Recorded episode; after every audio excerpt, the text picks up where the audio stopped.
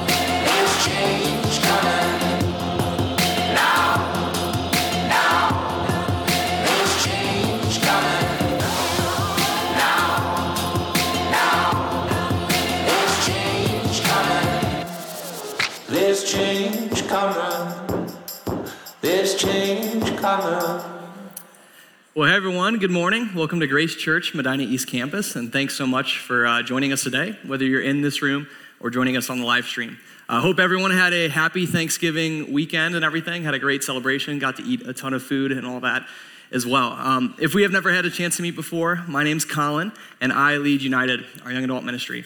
Uh, and my Thanksgiving was going pretty well until uh, yesterday, watching that Buckeyes game. That was that was pretty bad, right? That was pretty hard to get through. But I guess it's a good reminder that Jesus is the only rock that we can build our life on, right? Not even not even the Buckeyes. So if you are a Buckeyes fan and need some prayer, we got you. All right. So, uh, if it is your first time here, we just want to welcome you and thank you so much for coming out and uh, spending some time with us this morning. And so, I figured I'd begin today by even just catching us up with where we've been in the series that we've been going through for the past several weeks. And so, we've been in a uh, multi part series studying the incredible New Testament book of Acts that kind of tells us about the beginning of the movement of Jesus. And so, after spending about five weeks talking about the message of Jesus, we have spent the last four talking about the mission of Jesus. And we've been asking questions like what was the original mission, the original purpose that Jesus gave to his first century followers? And what was it not, right? And, and is it possible that nearly 2,000 years later that we in this room, that for those of us who call ourselves followers of Jesus, that we might have drifted from that original mission?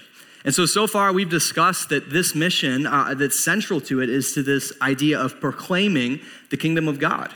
That, through Jesus' life, death, and resurrection, he came to initiate this new reality that he called the kingdom.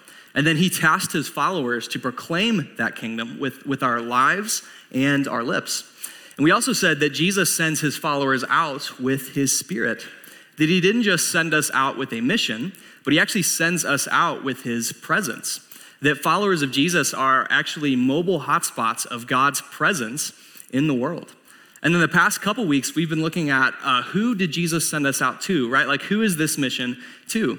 And we talked about this idea of making no distinction between who we might share this, the message of Jesus with. That, the gospel, the good news about Jesus, is for all people, even for outcasts, whether that be moral or social or religious outcasts.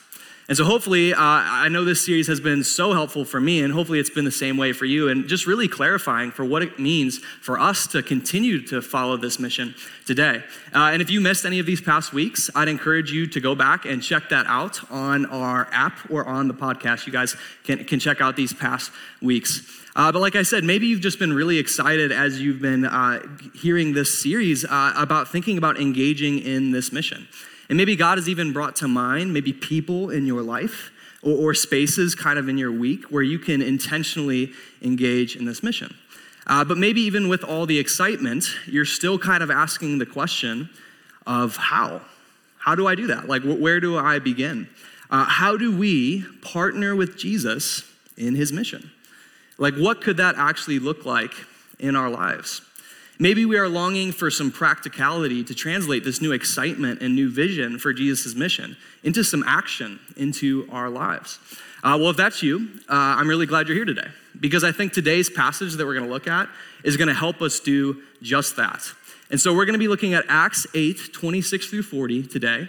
Uh, and that's going to be on page 890 in the Bibles under your seats. And so you can feel free to find your way to this passage. Uh, and if you don't have a Bible, feel free to take one of those under the seats. Um, but this passage here today is actually the awesome story of Philip and the Ethiopian eunuch. And so I know that uh, Pastor Tony actually touched on this passage last week in his sermon. Uh, but what I want to do today, basically, is to treat this uh, passage as almost like a case study for what it could mean for us to partner with Jesus in his mission.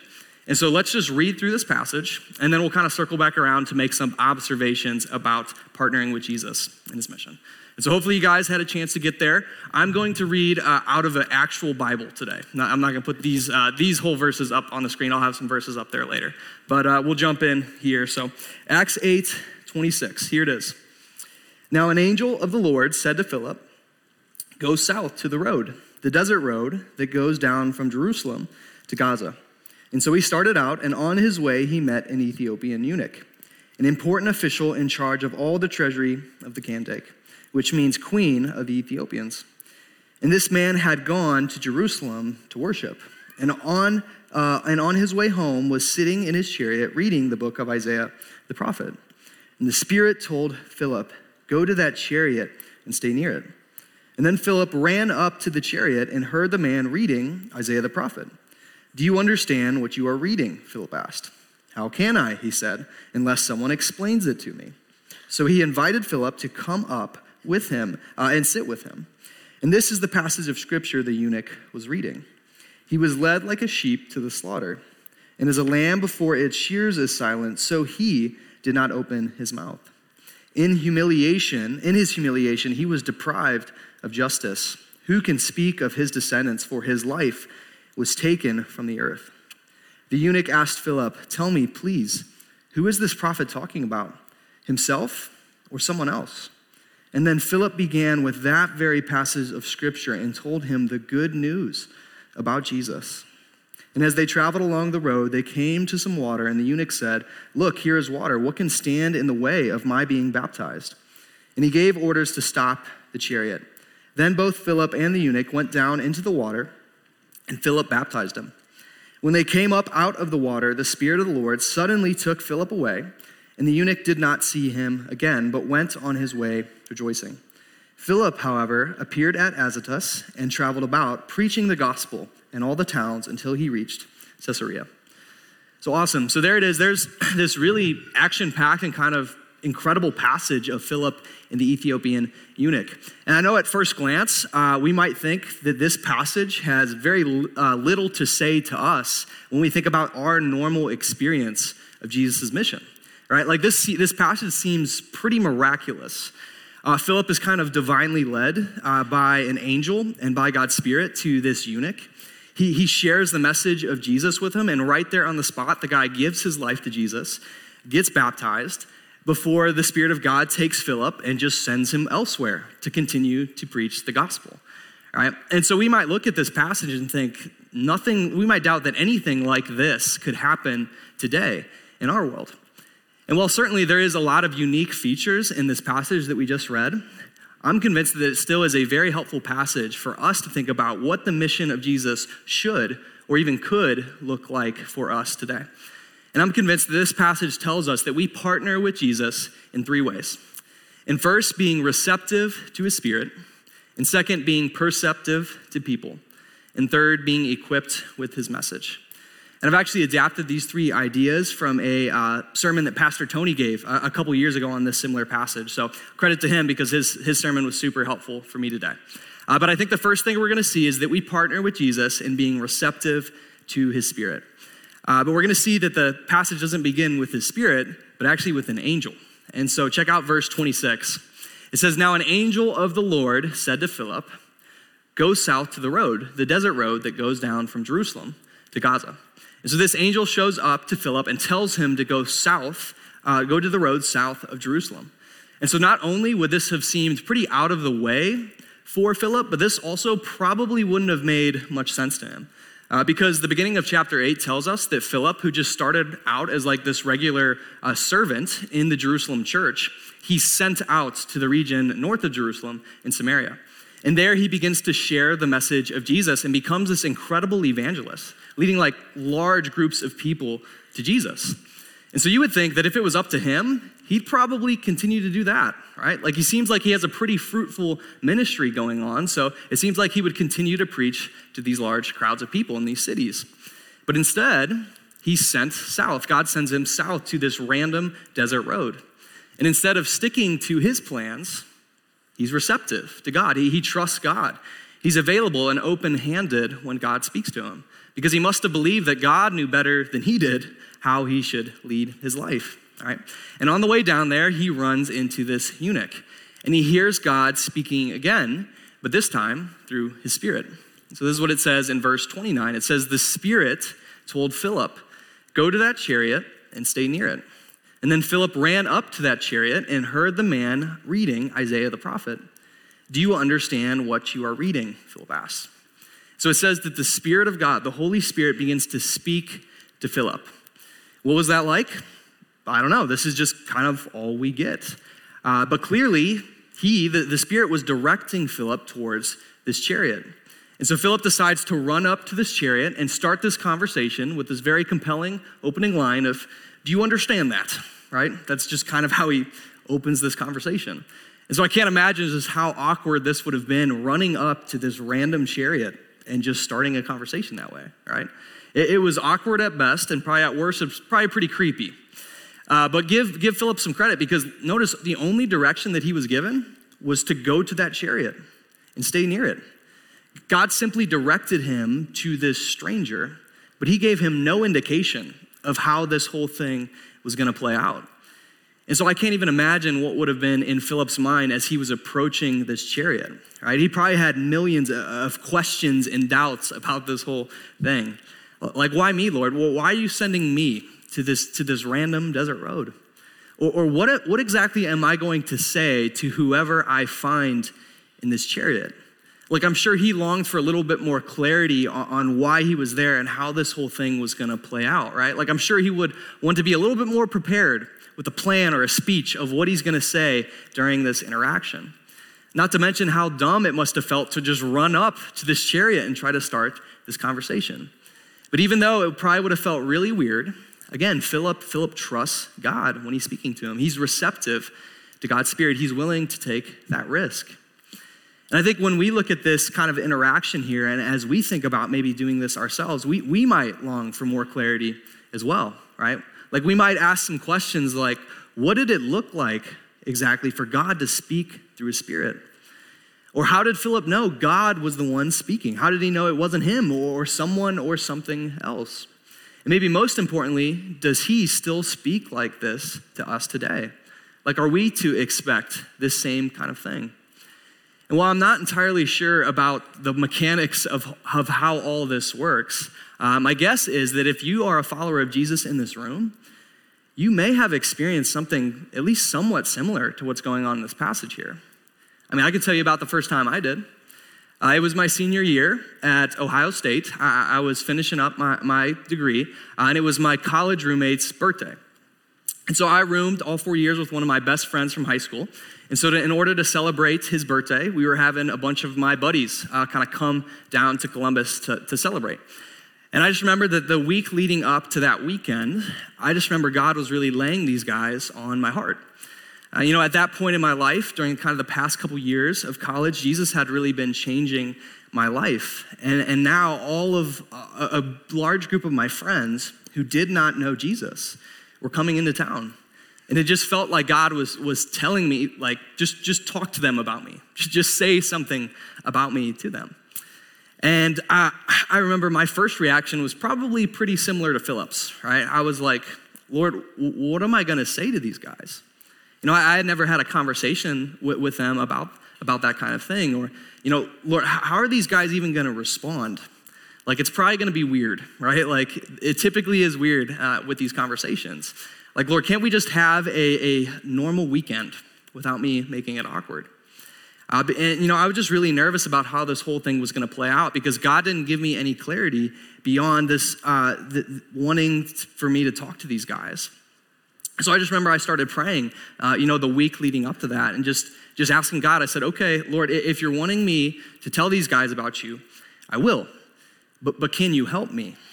Like, can you provide an opportunity, and I'll take it." All right. And sure enough, on that Friday, God gave me that opportunity. And honestly, I don't even remember exactly how it happened. I, I, think my friends were probably making fun of me because I didn't really party like I used to. Uh, and I think I had enough courage to say something like, You guys want to know why I changed? It's because of Jesus, right? It was just something simple and kind of lame like that. All I know is that led us into a two hour long conversation where I got to tell these guys about Jesus and about how he had been changing my life over the past couple years.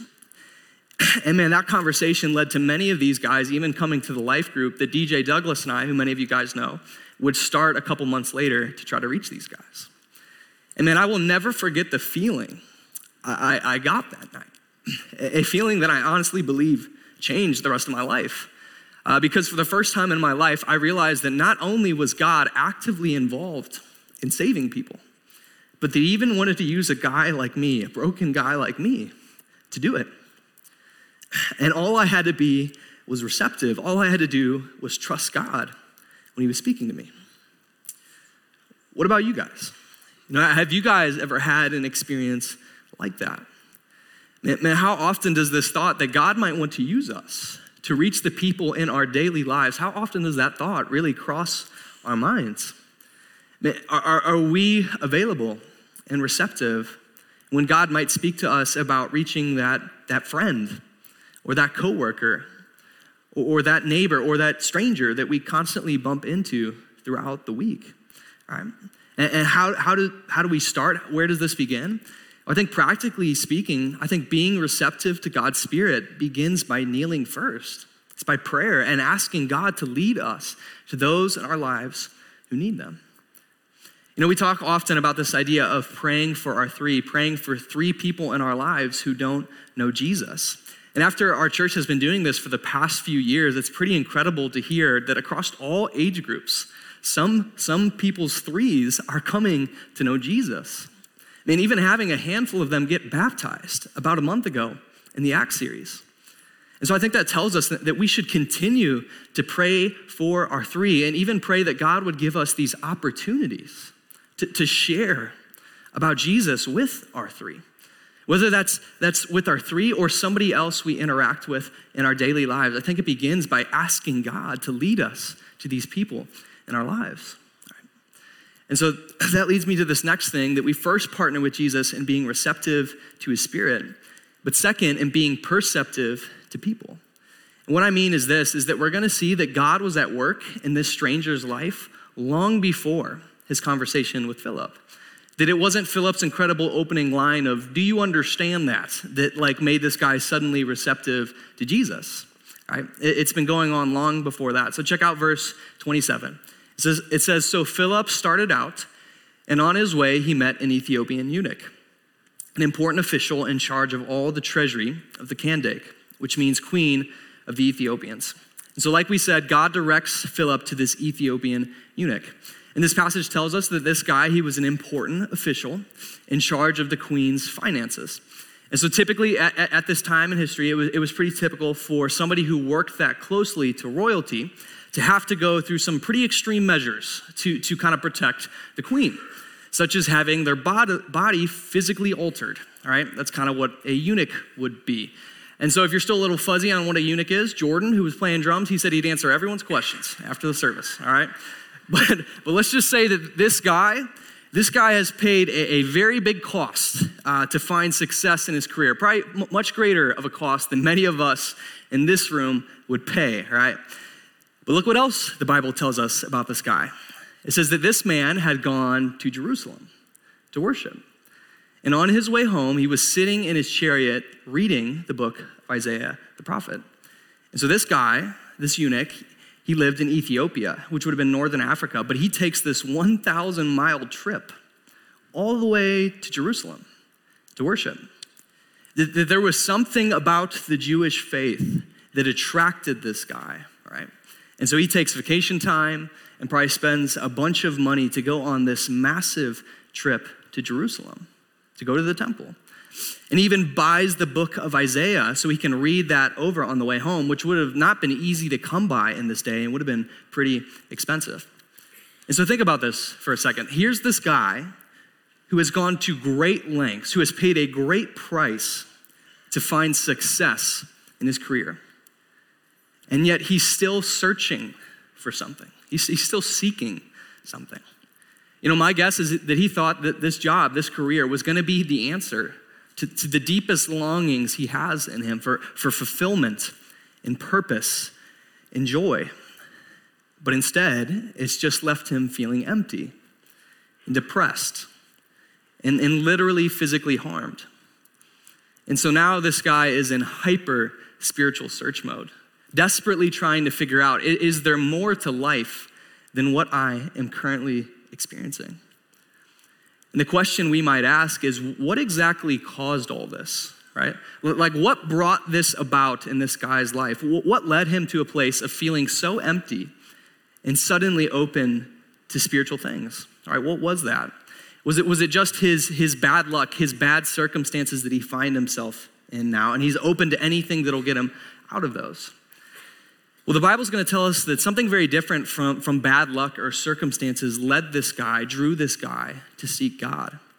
Jesus said in John 6 that no one can come to me unless the Father who sent me draws them, and I will raise them up on the last day. Jesus said it's not our circumstances that draw us to seek God, it's that God is at work in those circumstances, drawing people to Him. That no one can come to God unless the Father first draws them.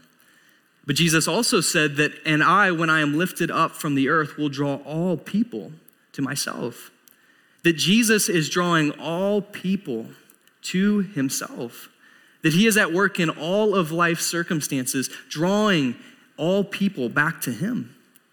You know, sometimes we think that when we are, are, talking with somebody about Jesus, it's our job to create some sort of spiritual receptivity in them.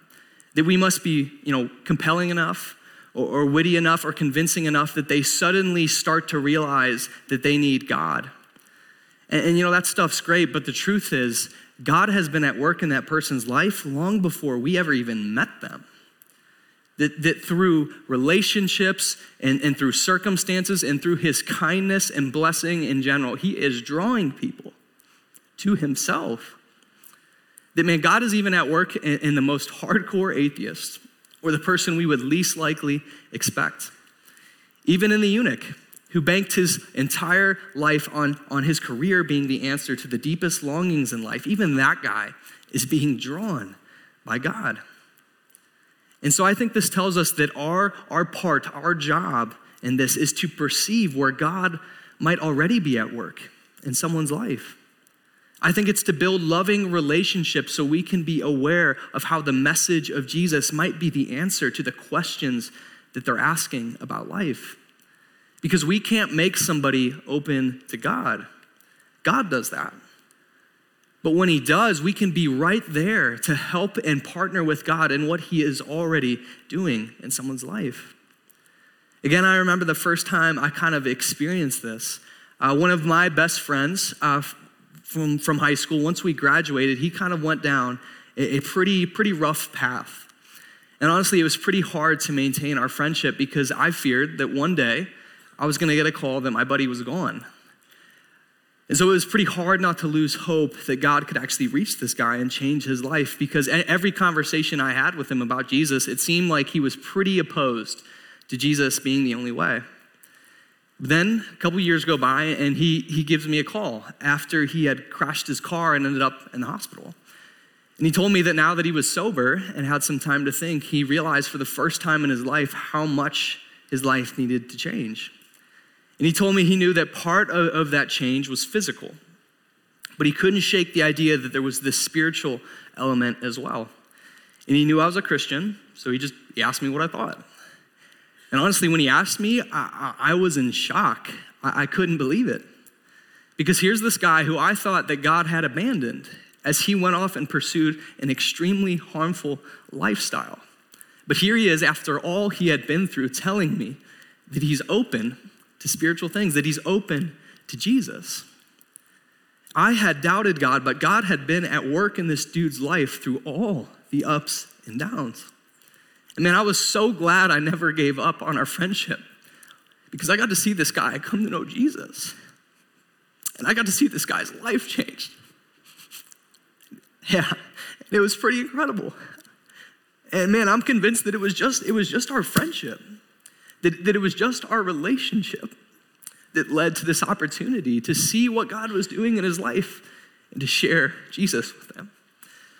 Man, I think that's typically how it works. You know, I know in this story, God works in a miraculous way in a stranger's life in a very short time. But I think, I think typically he works overtime in our relationships. I think it takes deep and meaningful relationships to perceive where God might be at work in someone's life. That it takes loving and patient friendships where we walk with people through the ups and downs of life that lead to these opportunities that we can share Jesus with them. And so I think this passage it forces us to ask the question, man, how do we view the people we interact with in our daily lives? Do we just kind of see them as means to an end? Like, is that annoying dude at the gym? Is he just the guy who's like always taking your favorite workout machine, right? Or, or is that needy coworker, is that just the person that's in your way of getting through your workday?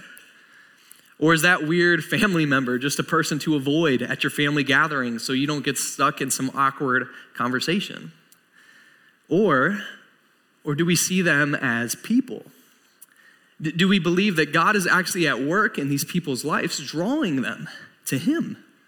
That God is working in these people's lives? Man, do we perceive, are we perceptive to, to their needs and their questions about life? And are we aware of how the message in the person of Jesus is the answer to those questions and those needs? You know, I've often wondered how many people in my life are, are just one friendship, one deepening relationship one caring question away from being open to Jesus. I think that if we are praying for these gospel opportunities, for these opportunities to reach the people in our lives, and we keep our eyes open to these relationships, they're gonna come. And that leads me to this last thing that we partner with Jesus in being receptive to his spirit, perceptive to people, and equipped with his message. You know, commentators pointed out uh, something pretty pretty uh, significant about this eunuch status in the Jewish temple system. And so, this is something that actually Pastor Tony mentioned last week, but I think it's worth repeating because of how significant and important it is to understanding this passage. But the Jewish temple system would have had some very strict laws about who was actually able to go in to the temple to worship. And according to Deuteronomy 23, one of these laws limited eunuchs from actually being able to go in and be part of God's people. And so think about this. This guy probably takes this massive, expensive trip, goes all the way to Jerusalem, goes all the way to the temple, only to find out that he's not even allowed in, that he has to stay on the outer courts. Basically, to be told that he's too broken, too unclean to draw near, to have a relationship with God. And so you can just imagine how, how devastated this guy must have felt. The man, his life and his job have failed him. And he thought, well, maybe religion, maybe God is the answer, but it seems like that has failed him too. And so now he is on his way home, just poring himself over the book of Isaiah, the prophet. And when Philip approaches him, he is reading a very key passage in the book of Isaiah, Isaiah chapter 53. And we can't be certain why exactly he is reading this passage. But commentators point out that it was likely because what, hap- uh, what occurs in the book of Isaiah just a few chapters later. You know, at this time in history, there wasn't chapter breaks, but in that same section of scripture, in Isaiah chapter 56, this is what it says. It says, Let no foreigner who is bound to the Lord say, The Lord will surely exclude me from his people. And let no eunuch complain, I am only a dry tree. For this is what the Lord says to the eunuchs who keep my Sabbaths and who choose what pleases me and hold fast to my covenant, covenant. To them I will give within my temple in its walls a memorial and a name better than sons and daughters. I will give them an everlasting name that will endure forever. That Isaiah tells of this future day when, when God would include eunuchs and foreigners in his people. That, that those who seek God would be brought into God's family. They would be brought into God's temple and adopted as sons and daughters. And, and all of this hinged on this character from Isaiah chapter 53, that he, was, he would be the one to bring this future reality about. A passage famously called the suffering servant. And this is what, I, uh, what the eunuch is reading from as Philip approaches. This is what he's reading from in Isaiah chapter 53. It says, He was led like a sheep to the slaughter. And as a lamb before its shears is silent, so he did not open his mouth. In his humiliation, he was deprived of justice. Who can speak of his descendants, for his life was taken from the earth? Isaiah 53 tells of a servant who will come and who, who will suffer on our behalf to take all our guilt and all our shame and all our sin and all our brokenness so that even people like the eunuch could have a relationship with God.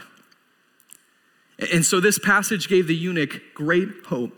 And so he asks Philip, he says, Tell me, please, who is this prophet talking about, himself or someone else? I mean, you can just hear the desperation this guy must have had in his voice. Man, tell me who this is. Tell me who this servant is who, who Isaiah says was, was pierced for my transgressions and, and was crushed for my iniquities. Who, who is this servant who, through his death, is going to bring healing to me? Well, it says, Then Philip began with that very passage of scripture and told him the good news about Jesus. Philip says, I have some good news for you. Man, this, this suffering servant that, that, that was going to come and make a way for you to know God, he has come in the person of Jesus Christ. That Jesus came and lived a perfect life, and that he went to the cross to take all our guilt and all our shame and all our sin on himself. And he rose from the grave to give us new life so that we can have a relationship with God. And he tells him the message of Jesus, the message that we have been talking about through this series. And man, just like that, this eunuch turns to God, is baptized, and his life and eternity are changed forever. Guys, think about this for a second. Think about how much God must have loved this guy. Think about how much God must have loved this eunuch. Man, he sends him all the way to Jerusalem on this thousand mile trip. Man, he sends Philip, he sends an angel and his spirit to send Philip to intercept him. And man, just as he is approaching him, he is reading this very passage of scripture. You know, sometimes we talk about this idea of finding God, right? That, we found God. And I get what we mean by that, that we were, that we were going down the wrong path, right? We, we were pursuing a, a destructive lifestyle and we kind of figured that out. And so we knew something needed to change. So we start to investigate something new and maybe we stumble upon Christianity. And after, after investigating that, we come to the conclusion that it's, that it's true, right? We, we found God. But man, I get that, but I think when we look at a passage like this, and the truth is, we didn't find God. God found us. God came in and found us. It's not that we were a little misguided and just had to reorient ourselves to a better path. It's that we were dead, that we were hopelessly lost, and Jesus Christ came and found us. And it's what Luke, the, the, the author of Acts, says in his first volume, the Gospel of Luke. He said, The Son of Man came to seek and to save the lost. That Jesus is the one who is seeking and saving, that he is the one who is finding the lost. And how does Jesus do it? How does he continue to seek and save the lost today? By partnering with his followers who are receptive to his spirit, perceptive to people, and equipped with his message. That man, if you are a follower of Jesus in this room, it's probably because God has sent someone into your life who loves you and who has been praying for you and who cared enough to step into your life to build a relationship with you and, and, who had enough courage to share this incredible message about Jesus with you. And man, now Jesus invites us to share it with others. And so the question is are we equipped with his message? Are we ready to share that message? Like we say, witnessing begins with our lives, but there comes a time where we have to open our mouths and tell. And will we be ready when that time comes? And man, I don't think that just means inviting people to church. I think that's a great thing to do, and we should continue to invite people to church. But I think we all know in today's culture, in our culture today, people are becoming less and less likely to walk into a church building and hear this message preached from the stage. I think the book of Acts shows us what happens when God's people rediscover th- this mission. That the gospel doesn't just get preached from a church stage in the church, but it gets preached outside of these four walls. That, man, it gets preached in living rooms, in coffee shops, that it gets shared in the gym and in the classroom. Man, that it gets shared in the workplace and at our dinner tables. Because the truth is, there, there are people in our lives, friends, family, coworkers, even strangers, and that we bump into every day that, that God is actively drawing to himself and that he wants to partner with us in this room to reach them. By us praying for these people and these gospel opportunities and being receptive when they come, by, by us building relationships with people who are far from God so we can know how this good news might be particularly good news to them. And then when the time comes, by sharing this incredible message about a Savior who has come for them. The bottom line is that Jesus is on a mission to seek and to save the lost. And he wants to partner with his followers that are receptive to his spirit, perceptive to people, and equipped with his message. So I'm going to invite the band up, and we're going to get ready to close out. Uh, but as they make their way up here, I do want to just close with kind of one, one last thought. And so I know that uh, in a room this size, you know, on this weekend, there, there's, I know that there's certainly some people in this room who aren't followers of Jesus. And, and maybe you are wondering why exactly you're here, right? maybe somebody invited you and you just felt kind of obligated, so you came out.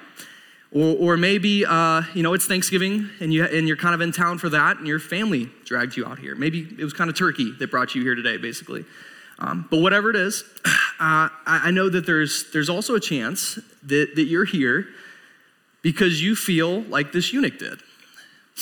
Because maybe you, you have given your life to your career only to have it take from you instead of give to you. Or you've given your life to a relationship only to have it break your heart or to find that it didn't fill the, the need that you have inside.